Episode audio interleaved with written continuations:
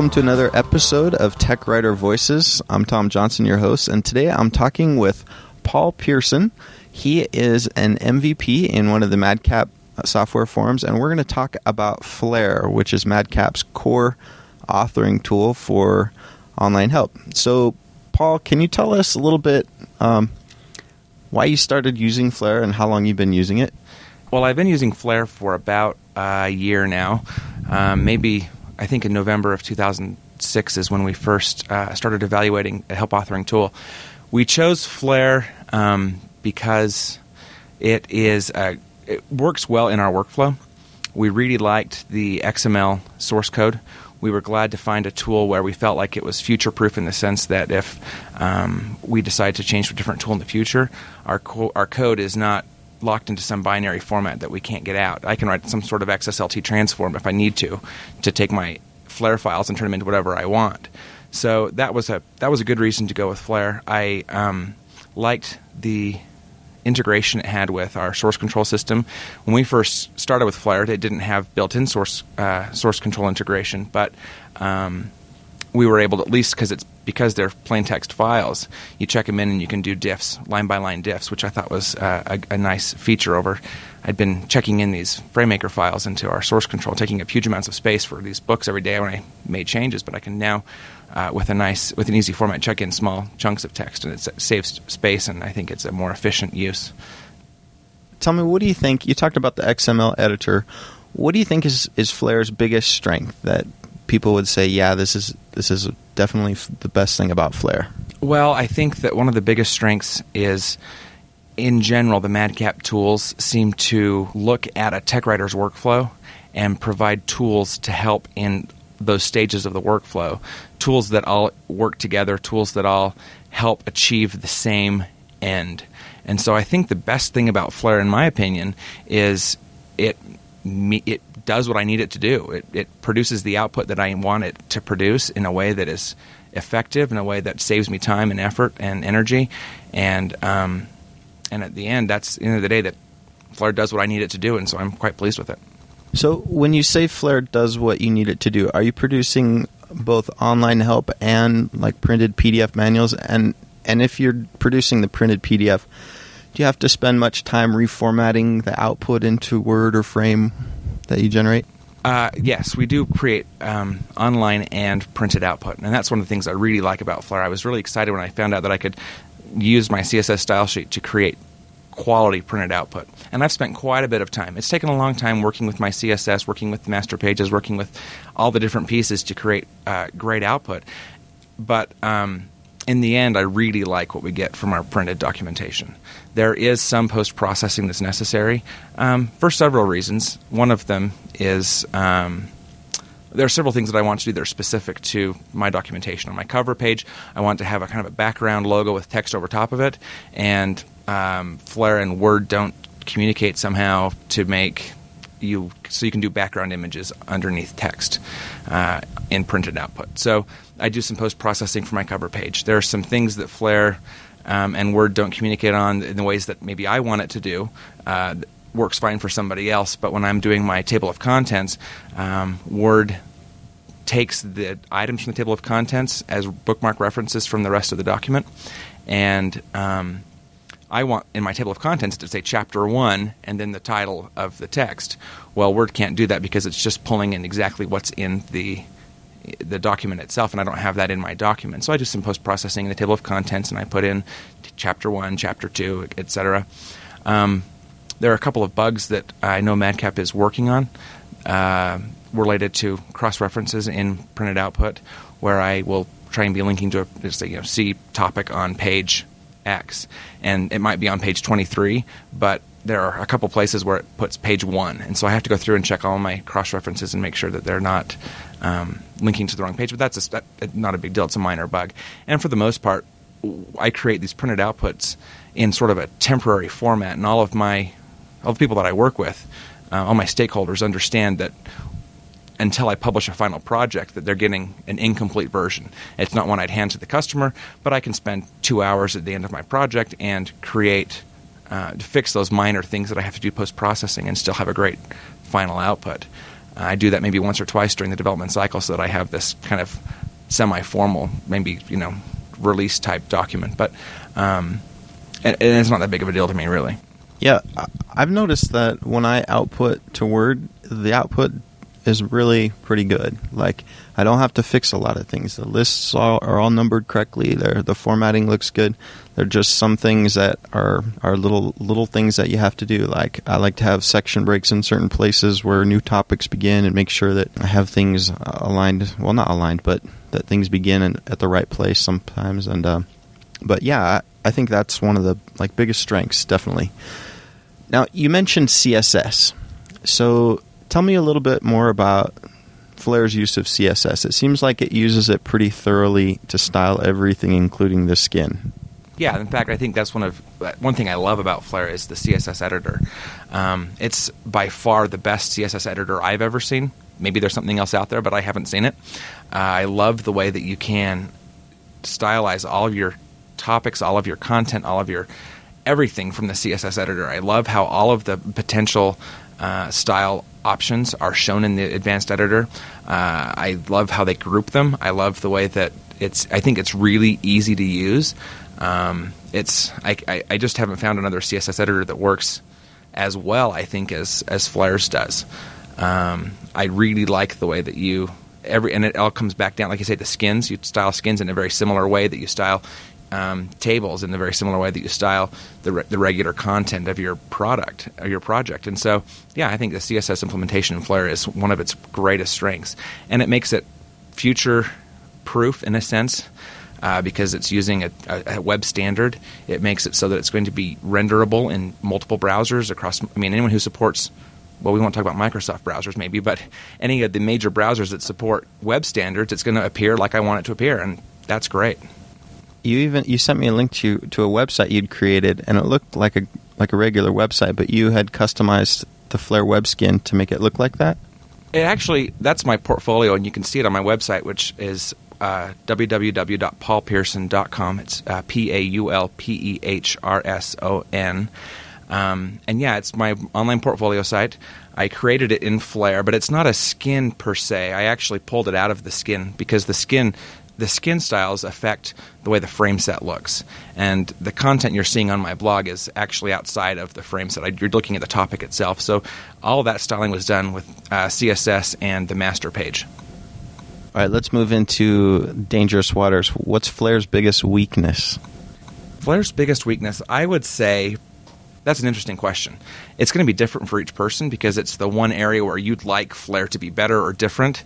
Um, that it would make your workflow better, right? So for me, I would love to see uh, Madcap tools available multi across platform.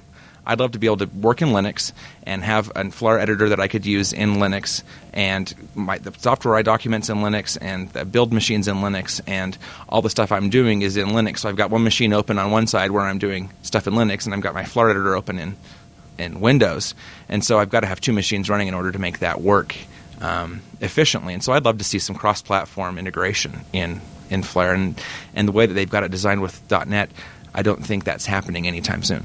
So, are you saying that Mac users can't use Flare on their machines? Not without some sort of a, an emulator or a Windows emulator or something. It's not going to run natively on Mac. It's not going to run natively on Linux. It has to be a Windows box. What about the learning curve? A lot of people talk about the fact that there is a learning curve to the application and in a lot of places it's kind of it takes a while to get it. Like for example the cursor. You know it's a very different kind of cursor. Do you think that usability is something that um, could be improved on in flare? Well, it's a difficult balance to walk, I think. You've got a product that has incredible functionality, and in software design, you, there's a balance between a lot of function or easy to use. It seems like this in, in many cases. Well, it's not maybe not easy to use. A lot of function means complexity, and oftentimes complexity means more difficult to use. Um, and there's so many different ways that you might implement a particular feature that the way that is intuitive maybe for one person isn't intuitive for another because they have different expectations about how you might accomplish something. So I think that because it's so powerful, because it does so much, um, it is not something that your average word user is going to come in and say, "Oh yeah, I know exactly how to do what I want to do," but I don't think it's designed to be that way. I think that it takes some time and effort to learn how to use. Like any great tool, I don't think you, uh, someone can open Photoshop and can um, do great image editing. It's not going to happen. It takes some effort and some learning and some and some trial and error, and you grow in your ability to use it. And, and the better, the more you use it, the better you get at, at creating something that is really cool. How long did it take you to become really comfortable with Flare? I think um, I had experience using RoboHelp in the past, and there were a lot of things about Flare that reminded me of RoboHelp. Uh, it's the same type of, it fits in the same genre of tool. It has similar underlying workflows in many cases. In a lot of cases, they're different, but in many cases, it, there, there, are similarities at least that I could say, oh, okay, I get what I'm trying to accomplish. And there's other things that were totally different, like indexing was different, and there were some other things that were kind of confusing the first time using it. But I probably spent a couple of months um, learning and figuring out, and my first output wasn't as complex or as sophisticated as maybe I'm able to do now. But I was able to get a project out the door in maybe within the first month and a half, I think, of, of actually getting Flare installed and running.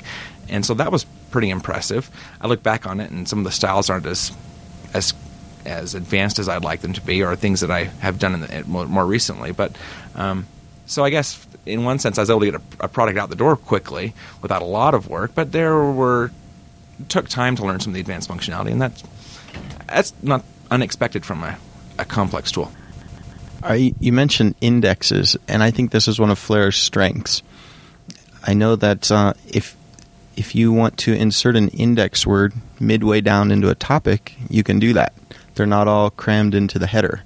So if you have 10 drop down hotspots on the page and, and you want to add a bunch of index words to that page, well, if you, if you generate it in a printed output, all those hotspots going to take 10, 15 pages, and your index isn't going to point to the right location. So I definitely like the index that uh, Flare provides. Do you provide? Do you do you um do a lot of indexes for your printed outputs? I do pretty simple indexes, but I think you're exactly right. And it, it was one of the weaknesses of some older tools was that the indexing uh, in printed output wasn't very helpful. It would lead you to the header of the topic, but it wouldn't bring you right to the page or paragraph where the index item occurred. This is also important because you might have content in your topic that's conditionally excluded when you go to print or when you go to online, and if that if that index entry is part is conditionalized, it won't appear if the condition is not included. So I might have some some screen only or online only conditions and some print only conditions with indexes scattered throughout, and only the indexes that are part of the target that I'm publishing will actually be uh, included in the output, which is really important because you don't want to have um, indexes showing up, index items showing up for for paragraphs that you've excluded from that particular topic. So. No, my indexes are pretty simple, but um, I get the power and I get the I understand the the how great indexing really is in Flare. Yeah, I'm glad you brought that up about the whole conditional public publishing because, yeah, I mean, when you publish a, a, a, file, you don't want to have to worry about whether the index entries of the topic you wanted excluded are showing up. I mean, that would just be a nightmare to have to try to apply conditional tags to the indexes as well. So. Now, another strength of Flare, I think, is its ability to match, mix and match uh, targets with table of contents and style sheets. Do you want to talk about the ways that you can just mix up the these three items? The, the target, meaning like whether web help or print or, or something else, along with the table of contents and the style sheet. Uh, I think that it's kind of it's actually pretty cool what you can accomplish when you have a core set of topics. Um, you have maybe 50 topics in your project, right? And there are certain topics you want maybe a complete user guide, and you want maybe a beginner's user guide, for example. And so you can have your your core set of topics, one table of contents that lists the items in your complex guide, another table of contents that lists items in your simple guide, and you just drop these topics into the table of contents and build your output. And that's all you have to do. I mean, everything else is going to work. The, the table of contents in your printed guides are going to show up exactly with the topics that are in them. The indexes are going to only include the topics that you that are included in your project. It's all just going to work. And in the end, it's kind of cool to be able to say, "Oh, I can do that." and someone brings up a, pro- a request for you to um, to make a smaller version of your guide, or to do a quick start guide, or to do some sort of um, combination of two different guides, and you can say, "Oh, that's really easy. I'll just grab these topics in here, put them in this topic here, publish an output," and they say, "Wow, how'd you do that so quickly?" And uh, it's because uh, because it's such a great and easy way to use multiple tables of contents in a project. Um, speaking of just using content and reusing content, I know that Flare has snippets and variables, and you can reuse content using these two features. You want to explain what those are for people? A variable is just like a variable in programming. It's a it's a section of text, and it might be it's just plain text. It might be I use variables for my product name, for my company name. I use variables for um, anything that might change in the output. And so I worked on a product uh, before I worked with Flare, but I had a product that was being resold to uh, other clients, and they had objects in the in the in our help that they would have to rename. They'd go through manually and search for these the titles of these objects and rename them for their output when they resold them. But with variables, you can just insert the variable into the topic, and as part of your target, you can say for this variable insert this word, and that target includes the correct variable definition, um, which can you can have as many variable definitions as you have targets, and it's actually pretty powerful. A snippet is a is bigger than a variable. It includes anything from um, a paragraph, a, sentence, a paragraph, or a topic. It, it, can include images. It can include its own conditional text. It can include. It's basically a topic that you can reuse and import into other topics, and it might it might be a full topic with a header, you know, a, a H1 heading, and images and the whole nine yards, or it could be as simple as one sentence that gets reused over and over again. It can be part of a a numbered list that gets reused over and over again throughout your content. Um, so a snippet lets you have formatting and multiple paragraphs and all of the things that a topic lets you have, while a variable is just um, some plain text that you can replace in different targets. All right. Earlier, Paul, you, you were talking about how Flare um, fits into the technical writer's workflow, or or maybe you mentioned this, or I thought you mentioned it.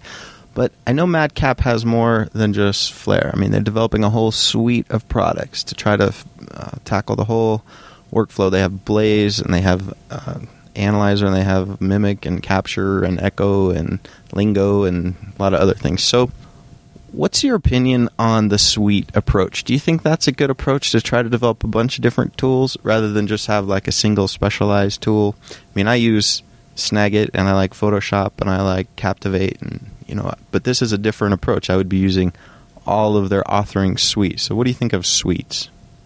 I think it's a great approach. I think because if when you look at the workflow of a technical communicator, when you look at trying to insert an image into a topic, for example, I might want to have callouts on my image. Well, I also want to include a variable on as part of my callout. Say I want to include my product name.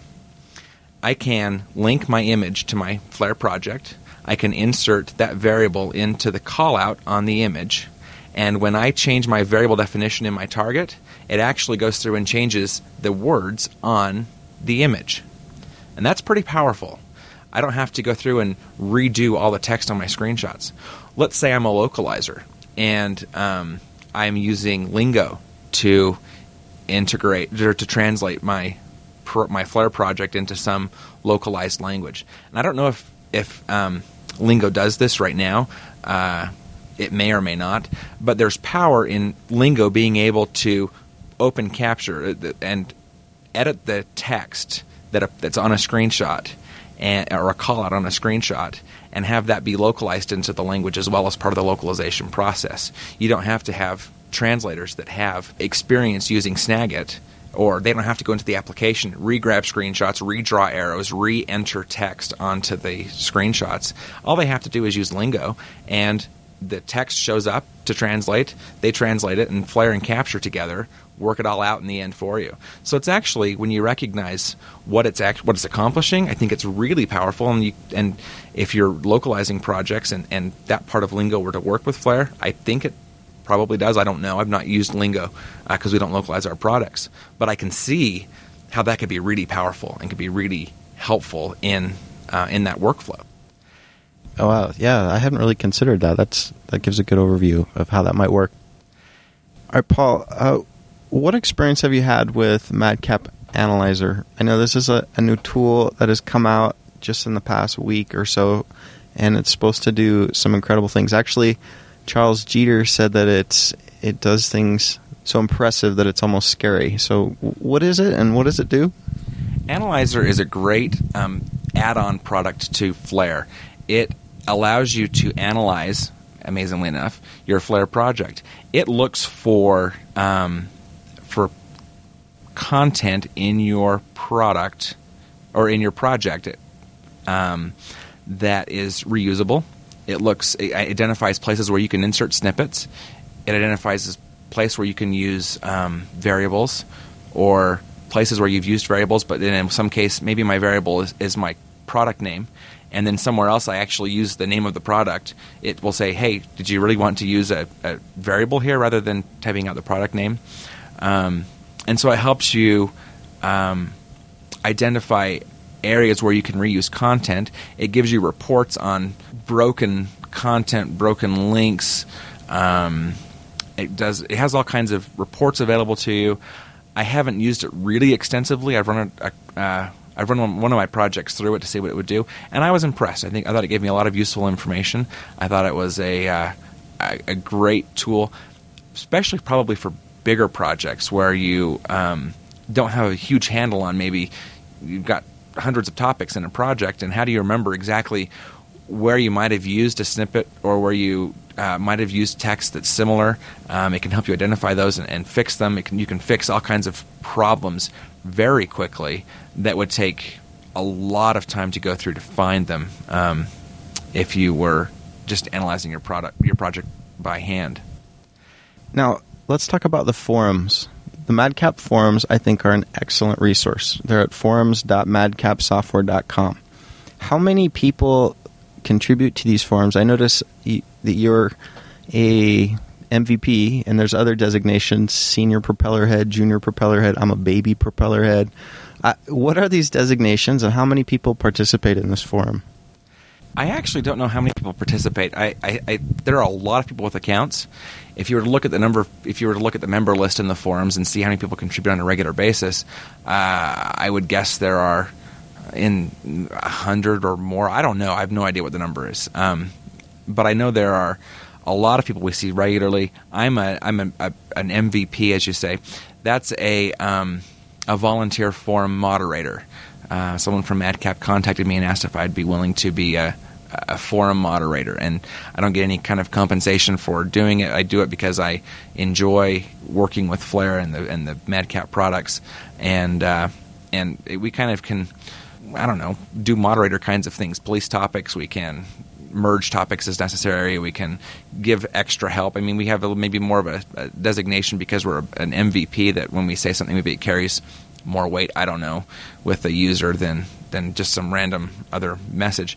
Now, the topics you referred to were the you know senior propeller head and Propellus Maximus or something, and junior propeller head.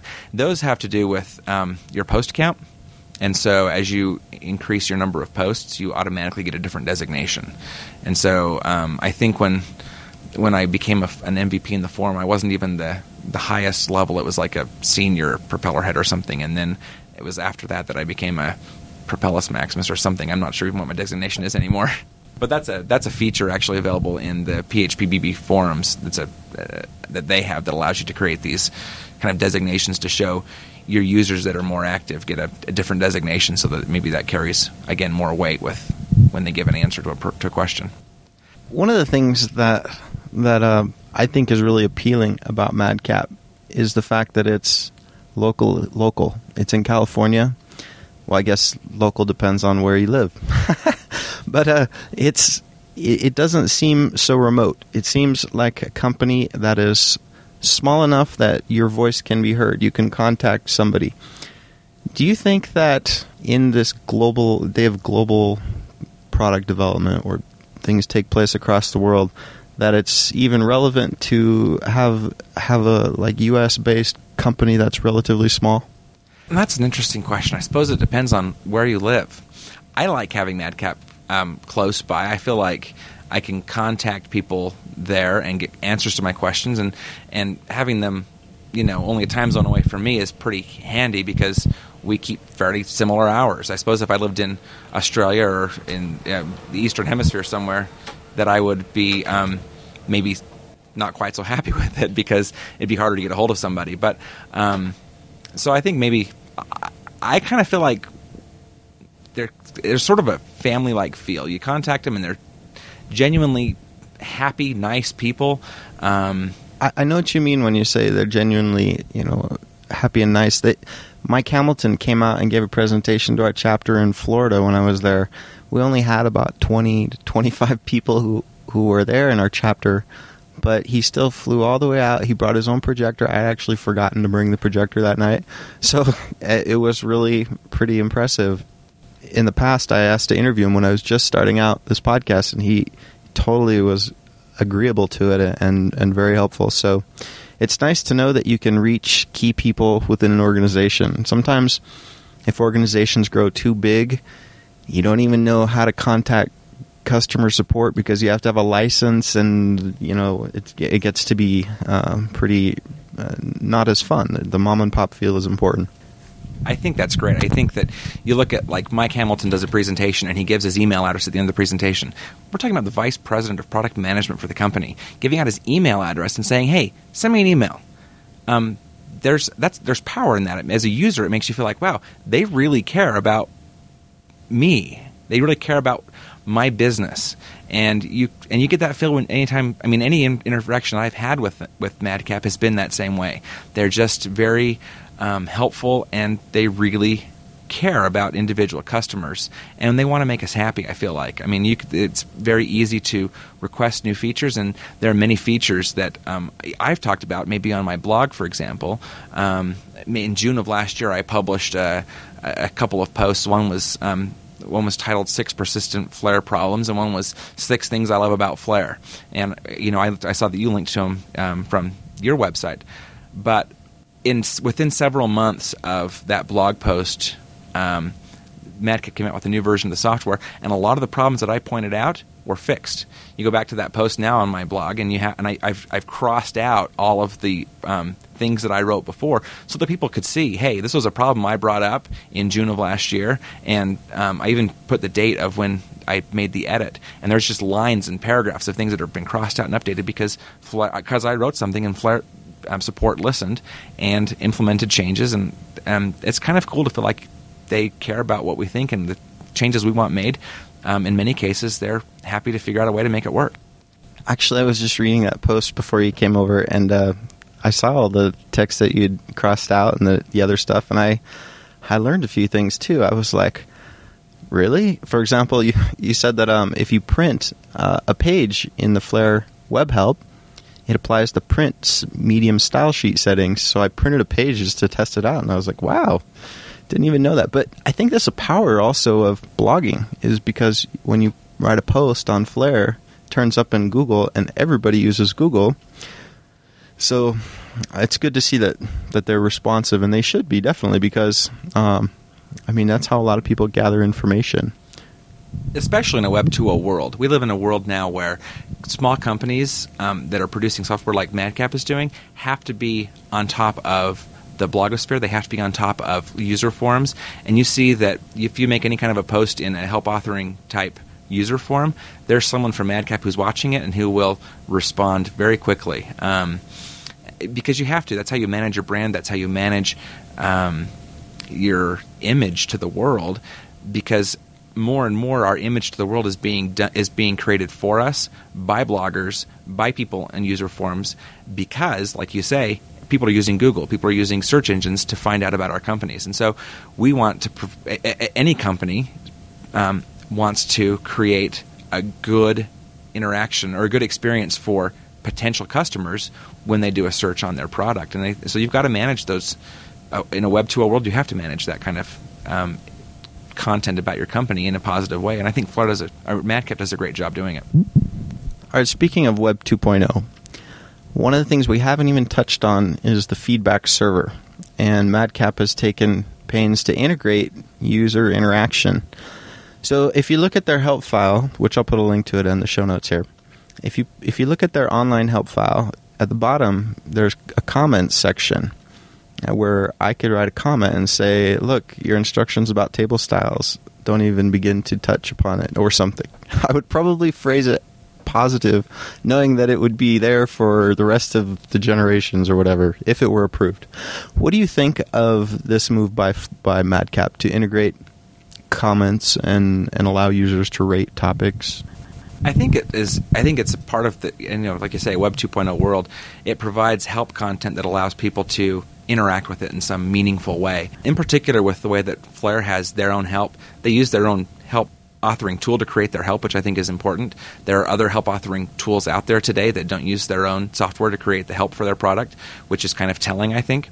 But um, but Flare does it. Flare uses Feedback Server as part of their um, implementation of their own help. In fact, you may uh, many, many people don't realize this, but if you push F1 and get help in your own Flare workspace, and you can view the same topics and the same comments, um, the same feedback options within um, Flare itself that you'd see if you were out on their website looking at the um, at the website version of Flare Help. And so, yeah, you can create you can create comments. You can respond to the to the author of the topic and say, hey, you know, this should be improved or changed. And if they approve the comment, you know, it'll be seen. In many cases, those types of comments probably won't be, but um, but you can other other people can come along and say, "Hey, here's another way you can do this," or a, or a, a, tip or a trick that has to do with this particular topic, and those kinds of things are available for everyone, anyone to read. And of course, you as a help author have the opportunity to, to dis- determine how much of that is visible, how much it isn't visible. Anyone who's managing their their brand is going to have to make that tough decision. How much do we want our customers to be able to write about our help? In the help file and be visible, and how much don't we want them to see? Um, that's a line that a company, each company has to draw for itself. But and I think Madcap does a good job with that line too. I don't necessarily want to see anyone who, you know, is a proponent of another tool who comes in and just writes all kinds of anti Madcap content on the on the you know in the help system simply because they've got an axe to grind. That doesn't help me as a user. I want to see I want to see information in the um, in the help files that is useful that other people have figured out, and and that's good stuff. And I think it's great to be able to to find that both in the web help version of Flare's help and within Flare help itself. Okay, last question here. This is the hardest one of all. In five years from now, how do you see the online help market? In other words, uh, there's a lot of competition right now. Some people say DITA is the way to go. We're moving towards free, open, non proprietary tools. Or other people say Adobe is this giant juggernaut that's expanding and, creating giant suites that have lots of more integration. And then Madcap is expanding its office and it's creating all these new tools. So the person who's just starting out in tech writing, they ask, "What tool do I need to know?" Because there's 17 different tools. So in five years, how do you see things playing out? That's a really good question.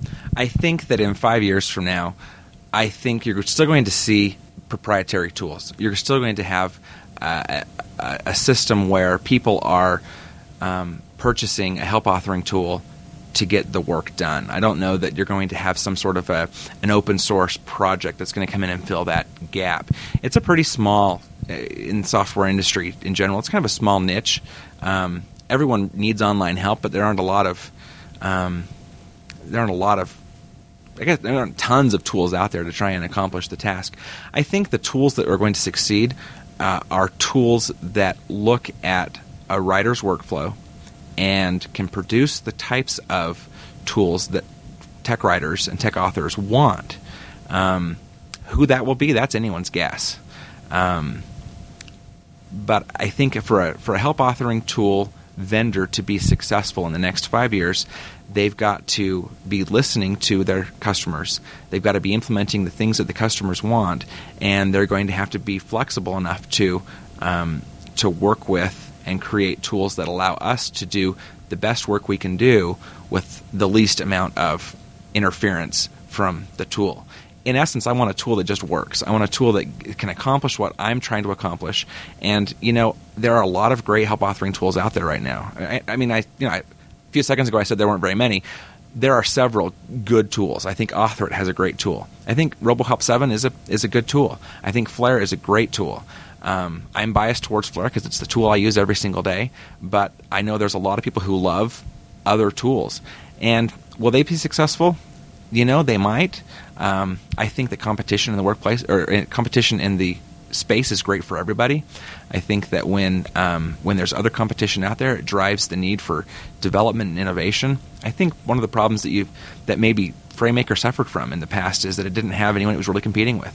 And when there's multiple tools in the in the space that are competing for the same customers, the developers have to be innovative and find the best way to do it and the way that makes the people ha- the happiest so that we get the tool in the end that is the best for all of us. And so, you know, I hope that there are, that there are multiple vendors that do great work because that means a better tool for all of us, better help in the end for our customers, and isn't that what we really want? Wow. Yeah, I, I totally agree. I totally agree. Okay, I think I've pretty much asked all the questions that I wanted to ask, but did you have any topics that we didn't cover that you want to discuss? No, I think we've covered it all. All right, I'll ask you one last question. All right, so a person is just starting out with Flare, and they were trying they're trying to learn it, and they're frustrated with the learning curve or whatever. What do you suggest is the best course to learning the application? Flare Help, I think, is actually remarkably good for. Um, eh, you hate to see a help authoring tool that doesn't have great help, but I think Flare's help is actually really good. I think that we would love to see you in the Madcap forums. Come ask questions. We um, we sit there and answer questions frequently for new customers who are trying to do simple things and you might feel dumb because you think maybe I should know how to do this or it shouldn't be that hard but there's oftentimes an easy answer um, you can search the, the forums you can search um, the help system there's a knowledge base from madcap that provides a lot of great information madcap support is fantastic if you have a maintenance contract there are um, several ways to get a hold of um, people there at madcap who would be more than willing to look at the your project and help you figure out what's going wrong but if you're a new author i'd say um, dig in, try something new. If you if you think can can Flare do this, then try and figure out a way to make it work. In many cases, it probably does, and there's just something that some little trick that you can do to make it do what you want it to do. And and so I'd say, yeah, come join us in the forums and ask your questions and find the answers because I think that you'll be quite pleased in the end with the result of what Flare can produce. All right, and if people want to find out more about you, you have a blog at blog.paulpehrson.com. Yep. All right, I'll put that link in the show notes. Well, thanks, Paul, for stopping by and for this interview. I've, I've enjoyed it. My pleasure. Thank you.